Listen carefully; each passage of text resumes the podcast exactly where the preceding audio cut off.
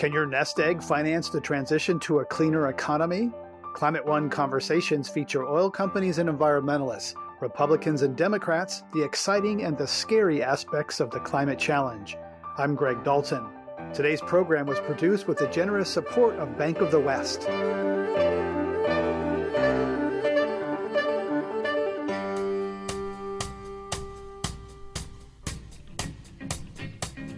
Universities, churches, pension funds, and other organizations with $14 trillion in assets have hopped on the divest invest bandwagon. But it will take more than that to move the needle in a global economy.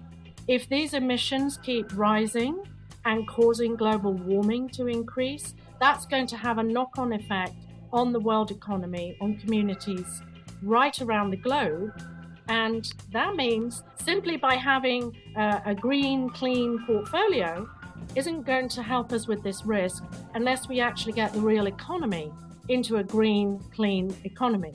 And while we may hope that our retirement funds can help decarbonize the economy, not every country has enough energy options to use divestment as a tool. I don't hear about it when I'm sitting on a panel in India. There they ask Please, can we have gas power? Gas is too expensive for us, but the coal is choking the kids. On today's program, sustainable investing in a financially volatile world. How can we use our portfolios to promote the values we care about? My guests and I are joining you from our homes via the internet. All four of them are involved in managing people's money, maybe even yours. Brian Deese is Global Head of Sustainable Investing at BlackRock, the world's largest asset manager. Lori Keith is a portfolio manager with Parnassus Investments, a leader in the field of socially responsible investing or SRI. Pratima Rangarajan is CEO of the Oil and Gas Climate Initiative, an investment fund backed by some of the world's largest oil companies, including BP, Chevron, and ExxonMobil. And Anne Simpson is Director of Board Governance and Strategy at CalPERS, the California Public Employees Retirement System. It's the largest pension fund in the United States with more than $300 billion in assets. With few cars on the road or planes in the air, the world is awash in oil with few buyers. Recently, oil prices hit historic lows and even briefly went negative. How does that affect the transition away from fossil fuels for institutional investors such as CalPERS? We are absolutely uh, focused on the need for this transition so that we get global warming under control. If we don't do that, we're going to be facing a wave of climate emergencies, which are going to require a similar level of response. And the longer we leave it, the more difficult it is. In other words, what, what we say is, you know, there's a stopping distance here. It's easier to, to slow down when you can do it reasonably safely than having to slam on the brakes right before you go over a cliff. So, you know, our view of this is the way we need to work. Our theory of change, if you like, is that investors like CalPERS, um, we are the, the owners, the co-owners of the companies that are producing uh, these emissions. And our fiduciary responsibility is to make sure we've got the safety and soundness in this portfolio. So we need, we request, we require these companies to bring their emissions down, uh, typically be about, about 80 to 90 percent so that um, the biggest emitters in the global economy have got to what's called net zero by 2050. And although we're dealing with an immediate emergency, we can't, because the house is on fire with one issue, we can't um, avoid paying attention to other risks which are uh, going to undermine returns in the short, medium, and long term. Brian Deese, has the coronavirus crisis uh, changed attention away from the longer, seemingly um, less acute or urgent climate situation on, on, for investors? The market drop is so dramatic. Has it taken attention away from climate? Well, look, there's a set of um, immediate and urgent uh, fiduciary elements, particularly when you see mar- the kind of market dislocation um, and liquidity issues that we saw um, in the month of March. But if you step back, I think for for us, we came into this year um, and this pandemic crisis with a, um, a view similar to what Anne uh, just described that climate risk is investment risk. And more generally, that we were on the front edge of a, a larger decadal structural shift in investor preferences that really changes changes and upends a lot of how traditional financial models and traditional financial analysis uh, assesses sustainability risk. And as we look at what's happening in the current environment, it actually gives us a very interesting test case to try to understand some of these convictions and some of these hypotheses that we've uh, that we've operated with. So, just two quick ones. One is, you know, our perspective at BlackRock has been that integrating sustainability into portfolios builds a component of resilience, uh, which means that you should see better performance in uh, risk uh, off environments. Well, we have a we have a unique and unprecedented moment here, and what we've seen is if you look at benchmarks, you know, 24 26 uh, of the major ESG benchmarks have outperformed uh, a traditional market cap benchmark. If you look at our portfolios, the sustainability integrated portfolios have really held up quite uh, impressively during this crisis. Um, and then the other element is around, you know, there's been this sense of uh, if, the, if there was a severe market downturn, would investors run away from sustainability uh, because they have to focus on other things? And if you look at f- flows into sustainable strategies, in fact, in the first quarter, you saw record flows um, and rec- uh, flows uncorrelated with the kind of flight to safety and outflows in other market categories. So I think from our perspective, um, if you just look at what's happened in the market, we're, we're learning interesting things, but mostly reinforcing some of our um, uh, ex ante convictions about the ways in which integrating sustainability can actually improve a fiduciary orientation around investing. Number one. And number two, as we come out of this crisis, I believe that we are going to see key elements of sustainability rise in importance uh, for companies and for uh, governments and regulators as they grapple with the longer term implications of this uh, crisis. A lot more to say about that, but I think that uh, suffice it to say that our perspective and our conviction around the importance of sustainability coming into this crisis is reinforced by what we're seeing.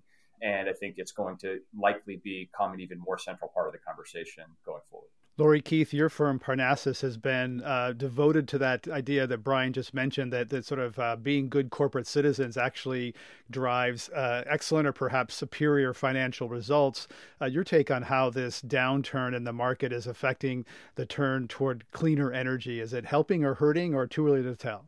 You know, we think there's a very structural shift. We're in an era of decarbonization right now, and we think this is a multi decade trend uh, as companies continue to decarbonize. And we think certainly, you know, there's going to be in this immediate environment, there may be a bit of a slowdown. Certainly, we're seeing some disruptions right now, for instance, in supply chains uh, for solar panels. Uh, also, in terms of implementation of those panels, right? Obviously, with everyone uh, shelter in place right now, there will be some temporary delays, but that by no means uh, impacts the long term strategy. When we look at uh, the significant risk uh, for environmental climate change risk. We think companies, certainly at the state level, are taking very much a proactive role in pushing forward uh, renewable standards. Uh, we're starting to see that broadly uh, across many states, and certainly in Europe, they've really been on the forefront of this. So. Nothing really derails that that story, and you know, for us as investors, you know, it's really been a source of alpha to find and invest in a collection of companies that are really best in class around managing their environmental, social, and certainly uh, their governance factors. And alpha being additional return above additional risk? Pratima Rangarajan, uh, you were in the renewable energy business. I'm curious why you left renewables and went to go work for a group of uh, an investment fund run by uh, the largest oil companies in the world. And, and what is that fund doing? Yes, I was in renewables for more than 10 years before I, uh, I took this role. I'm a big believer that renewables has revolutionized the way we decarbonize the power sector. But you know, a few years ago, I decided to just work on climate uh, directly. And so I started studying the data on carbon emissions. And I took home two important learnings. At that time, we had less than two decades, just like we have now in our carbon budget, to stay under two degrees. Uh, and with renewables at less than 10% of the energy mix, it just seemed to me that we didn't have enough time to scale renewables to cover the rest of the 90%, not to mention the growth so we have to work on the rest of the 90%. You know, as I told my kids, I have to stop working the chocolate chips and go work on the cookies as well. The second realization I came to is that there are substantial sources of carbon that are emitted in this world that are not about energy. And here I can just take cement. It's an example we all know and love. Uh, it's responsible for about 7 billion tons of uh, gigatons, billion tons of carbon dioxide every year. It would be the third largest country if it was a country. And less than half of cement emissions come from the energy piece of cement. The rest of it is really chemistry because we take carbonaceous material and make it into cement. So it actually just emits carbon dioxide. So when you look at both of those, I realized that I was really working on a small piece of the pie. I wanted to work um, on the overall climate challenge, which is the carbon challenge. So one of the, you know, the pleasures of my job is that I can just look at this from the lens of following the carbon. That's what we do in our business. We follow the carbon. Where there's carbon, it's our job to figure out, uh, to go invest in solutions to mitigate it and then figure out how to scale it up. So I'm following the carbon, Greg. Anne Simpson, we have a question from Cynthia Kaufman on YouTube. How can CalPERS justify losing our money in order to engage with fossil fuel companies that are still fighting the transition to a just green economy? It sounds like she may be a CalPERS member. So, Anne Simpson, CalPERS approach. Yeah, thank you very much. Uh, the question is, what are you trying to do? So, at the moment, the world economy is about 80% dependent on fossil fuels for energy. So what we need to do is get that energy sector changed to a situation where the emissions have come down, as we said, by about 80, 90% by 2050 is what we need.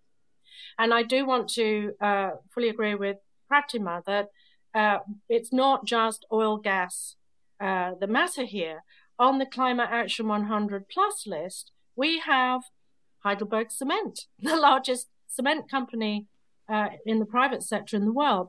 They're one of the companies that have committed to bring their emissions down to be in line with the Paris Agreement. But also, we have utilities. We have companies like Nestle, Pepsi, um, companies with a very long supply chain in agriculture. So we need to be open and honest about where the emissions are coming from. They're coming from agriculture, they're coming from chemicals, uh, they're not just coming from the fossil fuel sector. Now, specifically on this question, so what do you do about that? Well, certainly for some investors, and Parnassus is an example, um, choosing to construct a portfolio out of other companies, that makes sense. But for us, we are still exposed to the risk of those emissions. We have nowhere to hide. If these emissions keep rising and causing global warming to increase, that's going to have a knock on effect on the world economy, on communities right around the globe.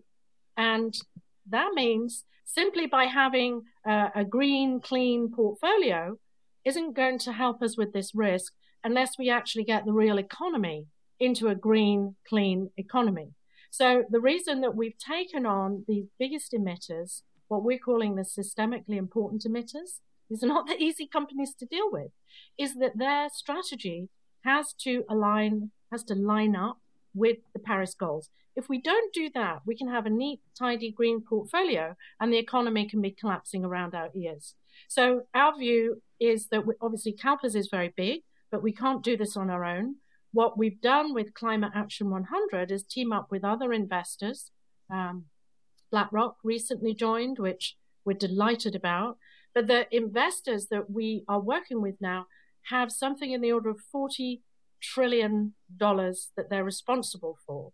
And because of that, we're starting to see big change at these companies which are at the heart of this energy transition. Today, Shell making its announcement. But if you go to the Climate Action 100 Plus website, you'll see utilities, uh, chemicals companies, cement companies, companies in the agricultural sector moving their strategy to be in line with Paris. And ultimately, that's what's going to protect us from this risk. I want to add one other thing quickly, um, which is that when we're thinking about climate change, we can't just think about this as some um, issue to do with uh, science and finance. We've also got to start looking at the people who are at the heart of the impact um, that climate change is bringing. So, something which I think we're learning in this pandemic is to put people at the center of what we're thinking about. So at CalPERS, we call this human capital. It's financial capital, human capital, natural capital. And in our um, engagement with companies, in our work at the SEC, we're saying that companies need to be reporting on issues like health and safety, employee engagement, uh, workforce turnover. Because if we don't take care of people in the process of this transition, we simply won't achieve the consensus from the public, the private sector, and from civil society. So, really, this is the name of the game here is change. We're too big to walk away. And even if we did walk away, we're still going to get hit uh, by what's coming down. We've, we've actually got to um, change the course of events. We can't sit and be the victim of the course of events. Even if we were so big, we could actually construct a portfolio that looked uh, neat and tidy and green. We've actually uh, got to be in the business of, of transition. You're listening to a Climate One conversation about using our investment portfolios for change. Coming up, equal opportunity, why it's important to make sure we're lifting all boats.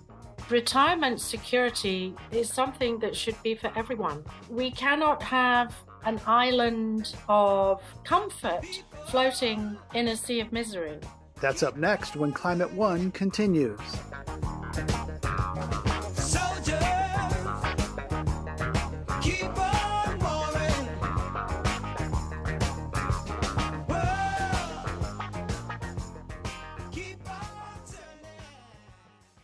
Sponsorship for this podcast is from the new book Cranky Uncle versus Climate Change, an illustrated guide on how to talk to climate deniers. Dr. John Cook, founder of the website Skeptical Science, takes us on an educational tour through the world of climate disinformation. He provides insightful and often humorous tips for debunking popular myths. Our listeners ask me all the time how to talk to climate change deniers. Now I can suggest a copy of Cranky Uncle versus Climate Change. It's a funny and informative read for people of all ages and great preparation for those holiday dinners with your own cranky uncle. Changing people's minds is a difficult task, but identifying and preventing the spread of misinformation with proven data and scientific evidence can be just as important.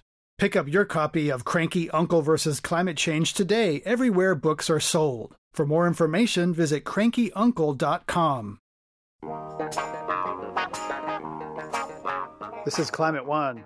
I'm Greg Dalton, and we're talking about finances and fossil fuels. My guests are Anne Simpson of CalPERS, Lori Keith of Parnassus Investments, Pratima Rangarajan of the Oil and Gas Climate Initiative, and Brian Deese from BlackRock. When it comes to sustainable investing, the conversation usually centers around divestment, using the stick, not the carrot.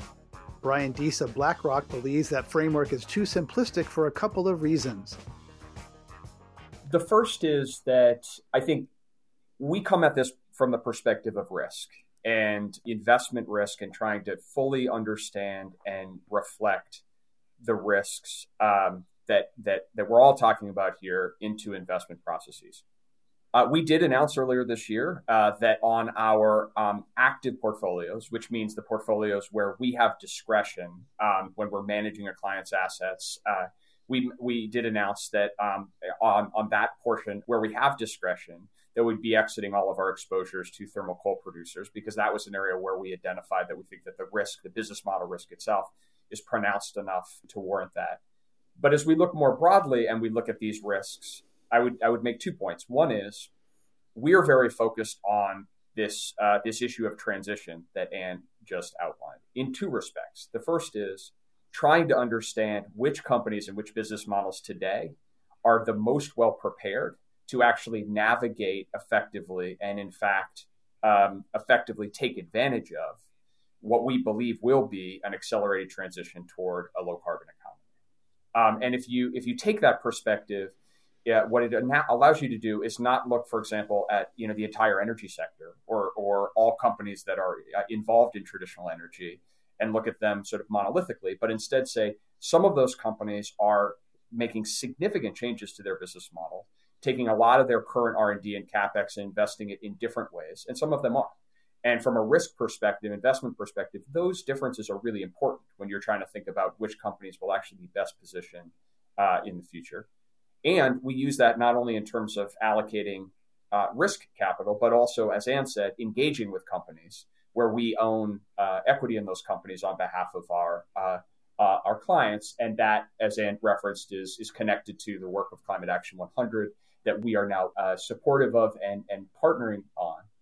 The last point I would make, though, that is connected with transition is that ultimately the pace of the global low carbon transition will be dictated by the ambition and the effectiveness of government policy globally. Um, and as somebody who spent a, a, lot of time working to and and uh, getting the Paris Agreement agreed to and then entered into force in 2015 and 2016, um, I think you you look at that framework and you see in it the potential for countries to increasingly increase the ambition of their national policies, their nationally determined commitments, in a way that would signal long term the long term trajectory of how the co- economy will decarbonize. Uh, that would then accelerate massive transformations of capital and shifting of, of, of private capital. Obviously, the state of global policy is not where it needs to be. I think that we will see an acceleration, but the more that that ends up happening too late and in a uncoordinated way that doesn't provide those long-term signals, the more challenging it's going to be uh, for capital to actually move and accelerate this process. Pratima, I want to ask you, you know, the whole divestment uh, conversation focuses on publicly traded oil companies. Um, people who know the markets deeply, you know, most of the hydrocarbon reserves are actually held by state-owned oil companies that shareholders divestment can't get at, China, Saudi Arabia, et cetera. So actually, you have a window into that world because a couple of state-owned or semi-state-owned oil companies from Brazil and China are involved in, in your work work. Uh, so tell us what window you have into the big part of the oil market that is not talked about in this whole divestment conversation. That's absolutely right, Greg. I mean, I think divestment has done a good job in raising public awareness about climate challenge, and that is important. But in terms of actual climate impact, we don't really see it um, in, on the emissions. And um, that's because it's not really effective divestment isn't such an effective tool where other forms of investment or other forms of capital are available. It's not a great tool when you think about nationally driven, as you said, oil companies, which is where a lot of this uh, is. And um, it covers, it looks at all fossil fuels as the same. Whereas if you really, when we need to solve real problems, we have to be contextual. And we have to look at what countries, what regions are capable of and what they need as well. A one size fits all approach is great on paper, but in reality, one cannot use the same approach in Europe as and in Africa. In Africa, 57% of the population doesn't even have access to basic forms of energy. It just isn't the same story. And as Brian said and uh, Anne said, we cannot forget people in this. It has to be an equitable and a just transition. It cannot just be financial. So if you look for something that's really a much stronger, potent tool in getting to the in answering the climate challenge, I absolutely agree with Brian. It is policy. Policy can drive us to scale a lot faster, and we can actually hit the carbon challenge in the time frame we have. And the first thing there is to put a value on carbon. Two centuries of economic history tell us that we will not change behaviors unless we value uh, what we are talking about, and we need a value on carbon. That's just plain and simple. And we need to put all our political will um, behind this, all our, you know, economic and political from an investor viewpoint, I think it's much more effective to do what Anne and Brian were talking about, which is work with the companies, work with entities, work with regions to reward companies that are ahead of the curve. And, uh, and that's really important. What we're seeing with the divestment uh, regime is that there are some real uh, regions of need where we have to take a much more nuanced view. And so we're making no progress instead of making substantive progress because all or nothing is not a very good, uh, very good option everywhere.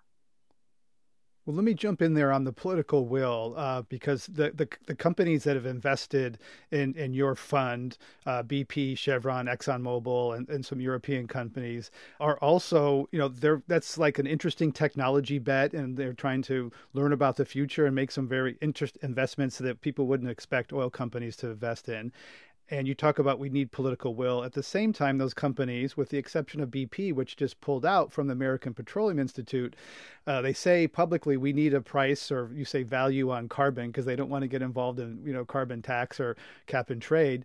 Uh, but then they also support the American Petroleum Institute, which does everything it can and spends millions of dollars lobbying in Congress to prevent a price on carbon and to oppose legislation to do the kinds of things that they publicly support. So help us understand that there's an inside game and an outside game, and there's and and corporations are not monoliths, and there's different power centers and conflicting interests. But since you mentioned political will, will the industry use its political muscle?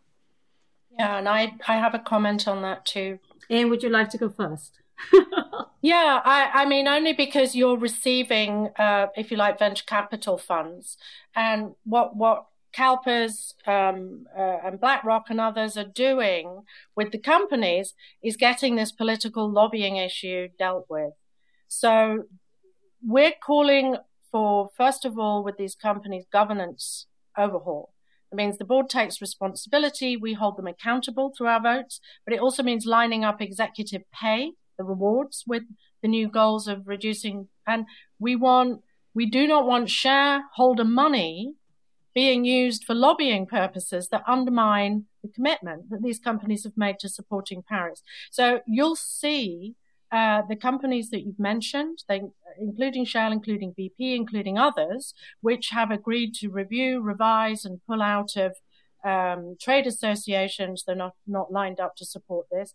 But for all of those of you looking at the proxy season, you'll see there's a whole string of share owner proposals coming to other companies calling upon them to do the same thing. In other words, what you say and what you do with shareholder money has got to line up. So, so that's one thing. The owners have got to uh, get this all in check. Secondly, I just want to flag that um, many of the investors who are involved uh, in this work also are part of an initiative called the Investor Agenda, which is being coordinated by the same investor networks like PRI, Ceres, um, IIGCC in Europe, and their counterparts in Asia and Australia.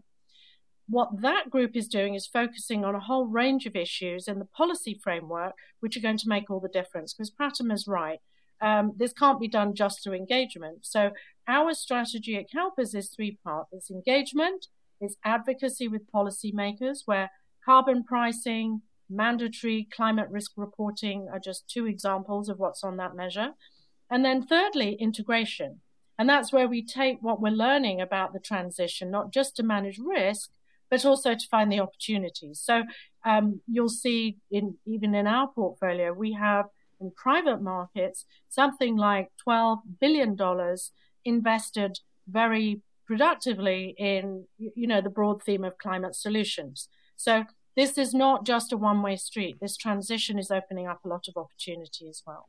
If you're just joining us, we're talking at Climate One today with Brian Deese, Global Head of Sustainable Investing at BlackRock, the world's largest asset manager, Lori Keith, portfolio manager at Parnassus Investments, and Pratima Rangarajan, CEO of the Oil and Gas Climate Initiative, an investment fund backed by some of the world's largest oil companies, and Anne Simpson, Director of Board Governance and Strategy at CalPERS, the California Public Employees Retirement System, the largest pension fund in the United States.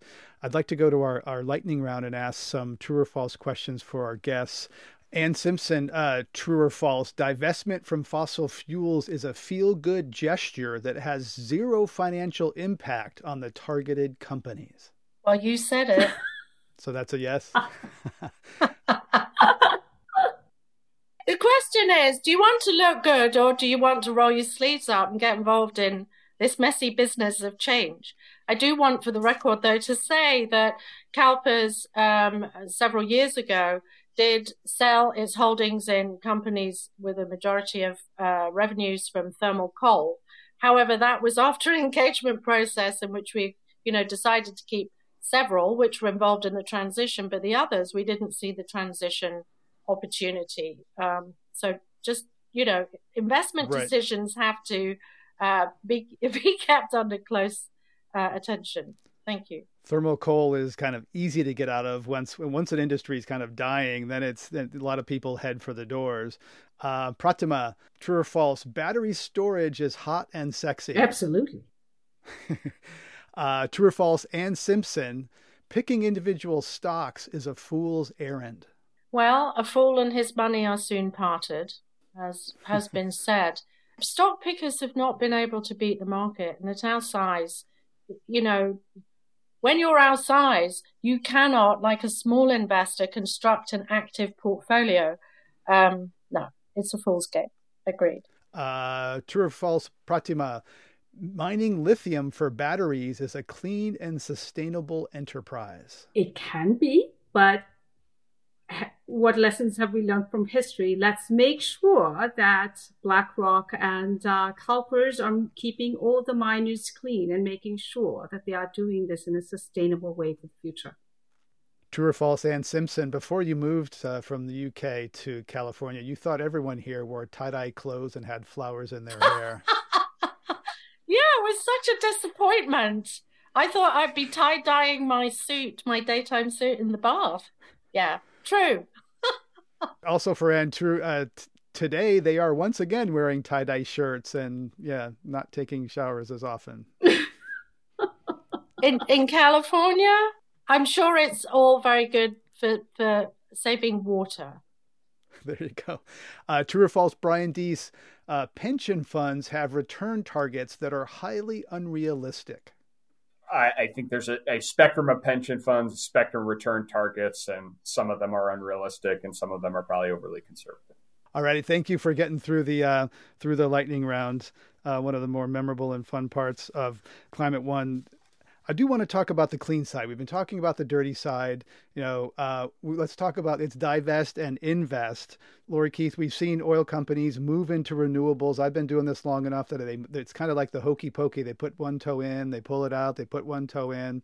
You know, is there meaningful investment now as a measure of percentage of their overall capital expenditures or capex that fossil fuel companies are going toward cleaner energy, or is it just kind of greenwashing and and uh, and marketing? Is there real money being put by fossil fuel companies to alternatives?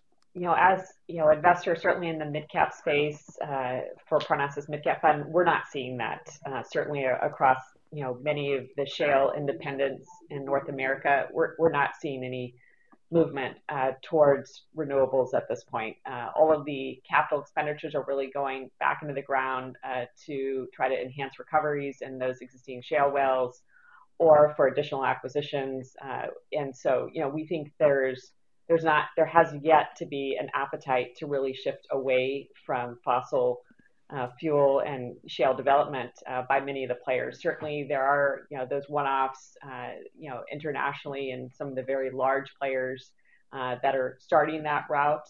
But we think it's going to be a long road, frankly. And you know, in the meantime, we think there's going to be significant risk uh, to many of the players, particularly you know when we're looking at commodity prices today. You know, certainly $20 per barrel on the West Texas Intermediate.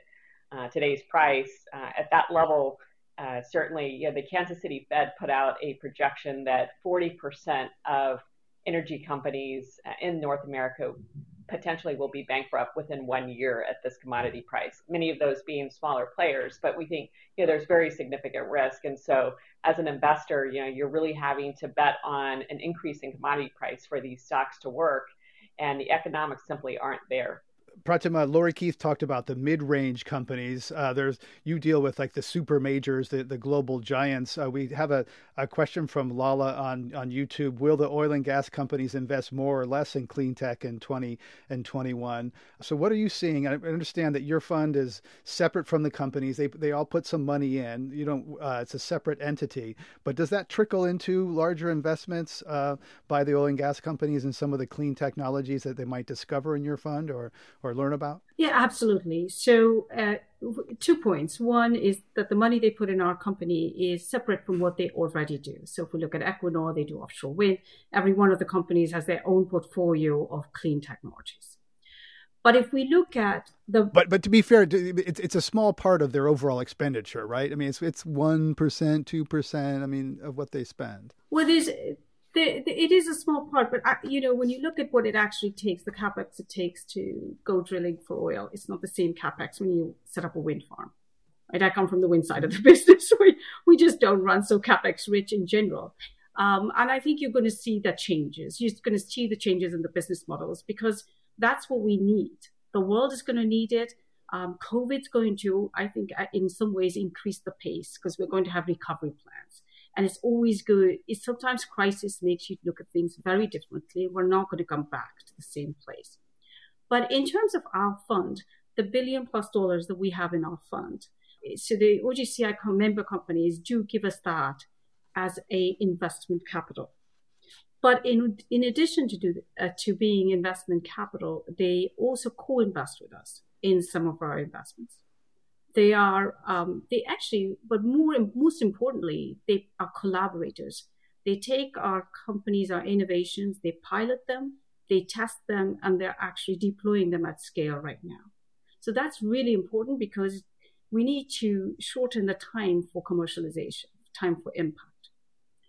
And then uh, when we also take on some difficult projects, that's when they become really, really important partners for us. They take it over from us. So in, in the UK, we have a carbon capture utilization and storage project. It's very ambitious. CI grew it over the last three years. And the goal is to decarbonize the entire northeast of England. And this project grew out of our, our capabilities as a small investment fund and has now been taken on by five of our member OGCI member companies. And they're going to take it out to operationalize. Now, this is not a typical type of project. This is really important for a couple of reasons. One is not a typical project that they would normally invest in. They're doing this to, in order to demonstrate that we can decarbonize industrials across an entire region. When they do this, what's the most important thing is that they will be able to transition the technologies, the resources, the knowledge they have into the industrial sector and allow for the decarbonization of a neighborhood, neighboring sector. So these are all the ways we work with them. So yes, the impact is much broader than what we do as a fund. We're just the catalyst. You're listening to a conversation about climate change in the stock market. This is Climate One. Coming up, when it comes to socially responsible investing, let the buyer beware. Because there are a lot of firms that will check the box to say we're doing environmental social governance Uh, investing, but when you look behind the scenes and see what companies they're investing in, most of those wouldn't even meet the standards. That's up next when Climate One continues.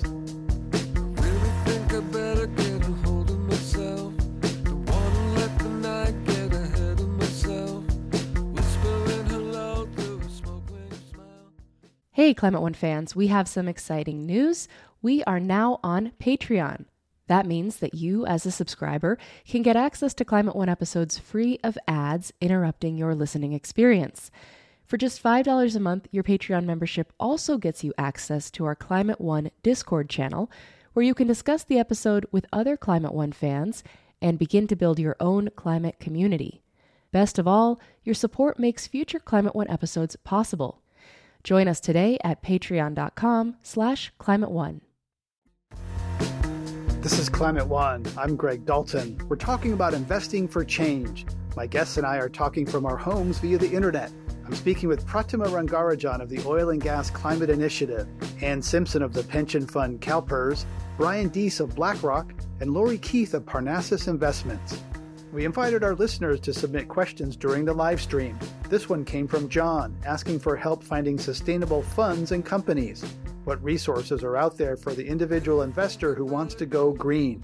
Lori Keith has some suggestions.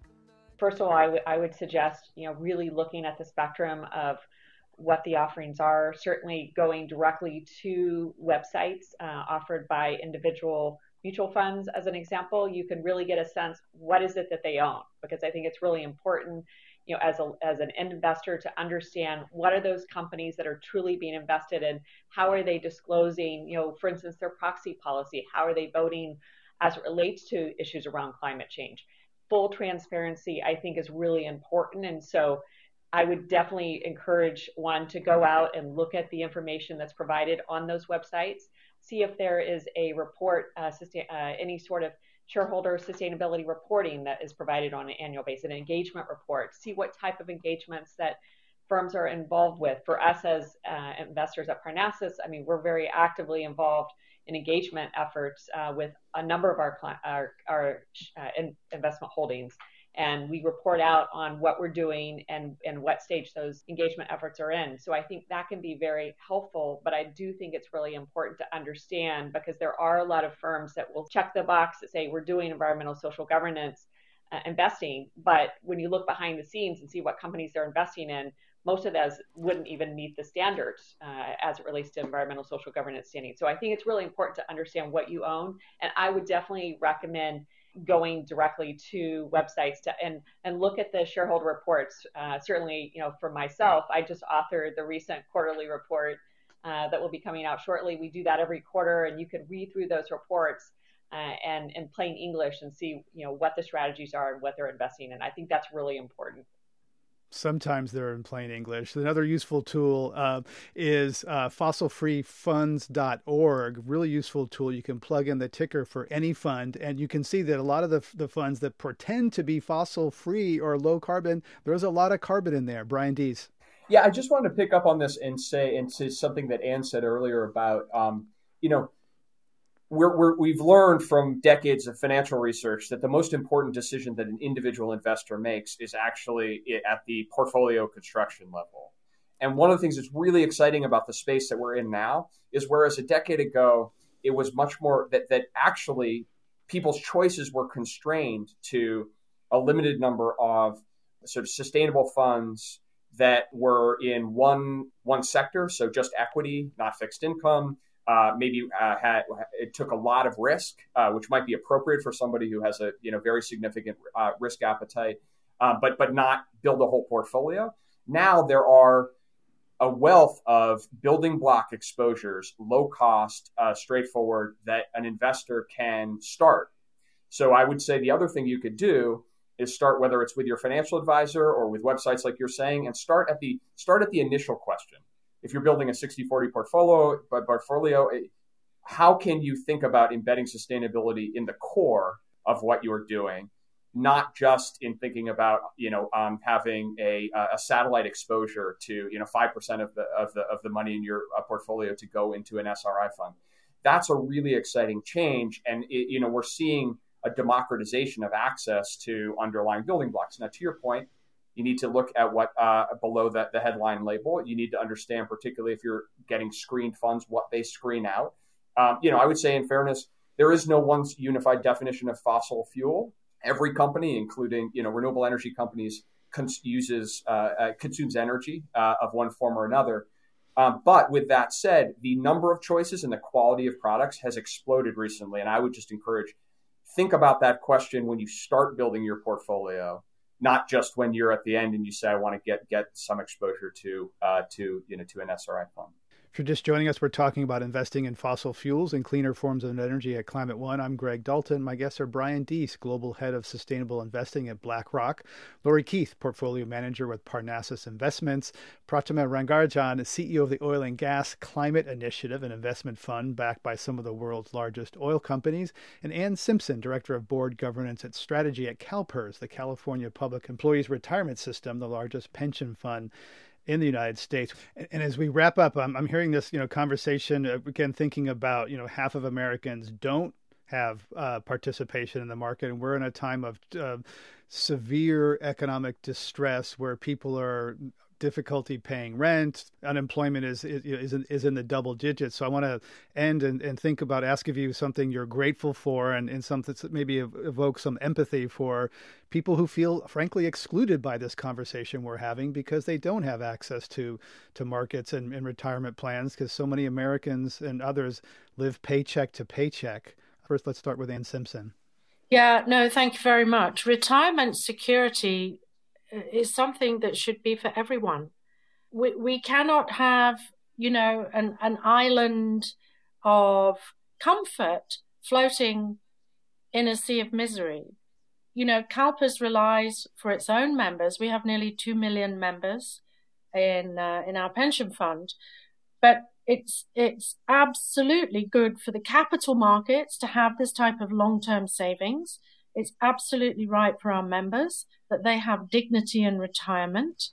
And, and that should be something that all, all communities can rely on. It shouldn't be viewed as a privilege for a few. It's good for the economy, it's good for communities, and it's most definitely good for people in their vulnerable years. So CalPERS is a great supporter of retirement security for all. That's essential. Pratima, you you spoke earlier about other parts of the, the world that are less energy fortunate than we are talking on this conversation. Your thoughts on kind of empathy and gratitude at this time of global economic pain? Greg, I think um, COVID has um, has shown us some of the real gaps in our society when it comes to healthcare, when it comes to social net for people, young people, even young people or older people. Both parts of society are finding themselves in, in difficult times right now. There are kids out there who are not getting their meals when schools are not open, right? And um, and there are some real parallels between what we're seeing in COVID and the climate challenge. It, they're both going to affect the people at, at, the you know at the, the difficult parts of society where you know things the poorer parts of our society more. They're going to affect some poorer nations more. And I think we really got to start thinking about coming out of COVID 19 as we look at our economic recovery plans. We really got to think harder about our social recovery plans and how do we transition even to this climate in a just, equitable way for all? Where I hear the most about divestment is in the halls of Imperial and Oxford and Cambridge when I'm in London. I don't hear about it when I'm sitting on a panel in India. There they ask, please, can we have gas power? Gas is too expensive for us, but the coal is choking the kids the emissions, uh, you know, in Delhi were terrible. So it's just a, you know, I think we do have to think about we're very privileged. And there are multiple ways of uh, multiple lenses we should be looking at the world right now. And I hope maybe COVID has has really opened our minds to some of that. Brian Deese, your thoughts on that privilege at, at this moment when there's so much um, pain in the in the economy? look, I'm enormously grateful for the uh, health of my kids uh, and uh, my partner and my family. I'm incredibly grateful and awed by the um, heroism of the frontline workers and healthcare uh, officials who are not sitting as we all are uh, in our homes, um, uh, facing challenges of our own, but are out on the front lines helping to fight um, this physical threat to our lives and our economy. And I'm also very aware at this moment that, as Pratima says, this is these types of physical threats are accelerants to the type of inequality that was already uh, really hitting societies within countries and between countries. And you know, um, if you live in Atlanta today, you're 15% more likely to die from coronavirus than if you live 15 miles outside in the suburbs because the local air quality in Atlanta is bad and it, it exacerbates res- respiratory diseases. As we move into the winter in the southern hemisphere and we see this crisis extend into emerging market economies, we're going to see the kind of um, disproportionate impact where you see the intersection between air quality and pandemic. We know that the, the intersection between climate change and disease uh, it was coronavirus here, but we see the extension of vector borne illnesses as climates change. And in fact, as habitats uh, and humans start to intersect with each other. Uh, and so, as a global community, we need to be much more capable of actually preparing and being in front of this. But I would say, you know, to your point about um, a gratitude and empathy, I would add to it urgency because even as we're talking about these sort of how do we get to these longer term issues, the actions that government policymakers, that uh, first responders, that um, uh, that health professionals, and then investors take in the next weeks and months will help to also reinforce whether or not we can come out of this having blunted some of the worst impacts of that or not. So I also, in addition to feeling that gratitude in the sense of connectivity to these larger challenges, I also feel a certain urgency around this, around making sure that we're doing everything we can um, to not have a, uh, the impacts of this crisis, which already will be huge, even more as we move into the next phase or phases of this uh, of this epidemic. Lori Keith, what gives you hope when you think about urgency, gratitude, and empathy?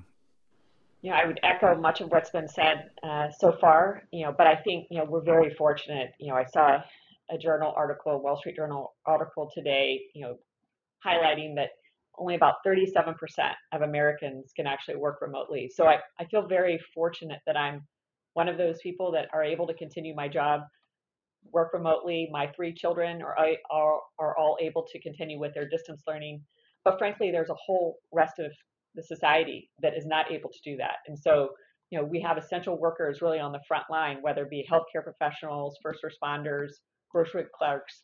You know, many of them, you know, historically haven't really been taken care of in terms of worker pay, you know, benefits, things that are you know now considered very essential for our society to operate. So I think this emphasis around investing in human human capital management, investing in employees, I think that is something you know as we look to invest in companies that are going to be sustainable over multiple years. That is such a critical function, and I do feel very strongly that coming out of that, there's going to be this resurgence of you know making sure that companies are aligning their longer term strategy with really investing in their talent base.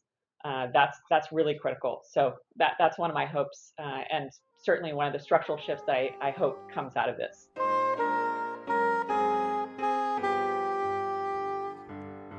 You've been listening to Climate One. I'm Greg Dalton. We've been talking about sustainable investing with Lori Keith, portfolio manager with Parnassus Investments. Brian Deese, Global Head of Sustainable Investing at BlackRock. Pratima Rangarajan, CEO of the Oil and Gas Climate Initiative, backed by BP, Chevron, ExxonMobil, and others. And Anne Simpson, Director of Board Governance and Strategy at the California Public Employees Retirement System. This program was generously underwritten by Bank of the West. To hear more Climate One conversations, subscribe to our podcast at climateone.org. Please help us get more people talking about climate by giving us a rating or review wherever you get your pods. It really does help. Kelly Pennington directs our audience engagement. Tyler Reed is our producer. Sarah Catherine Coxon is the strategy and content manager. Steve Fox is director of advancement. Anny Celsi edited the program. Our audio team is Mark Kirschner, Arnav Gupta, and Andrew Stelzer. Dr. Gloria Duffy is CEO of the Commonwealth Club of California, where our program originates. I'm Greg Dalton. Hey, Climate One fans.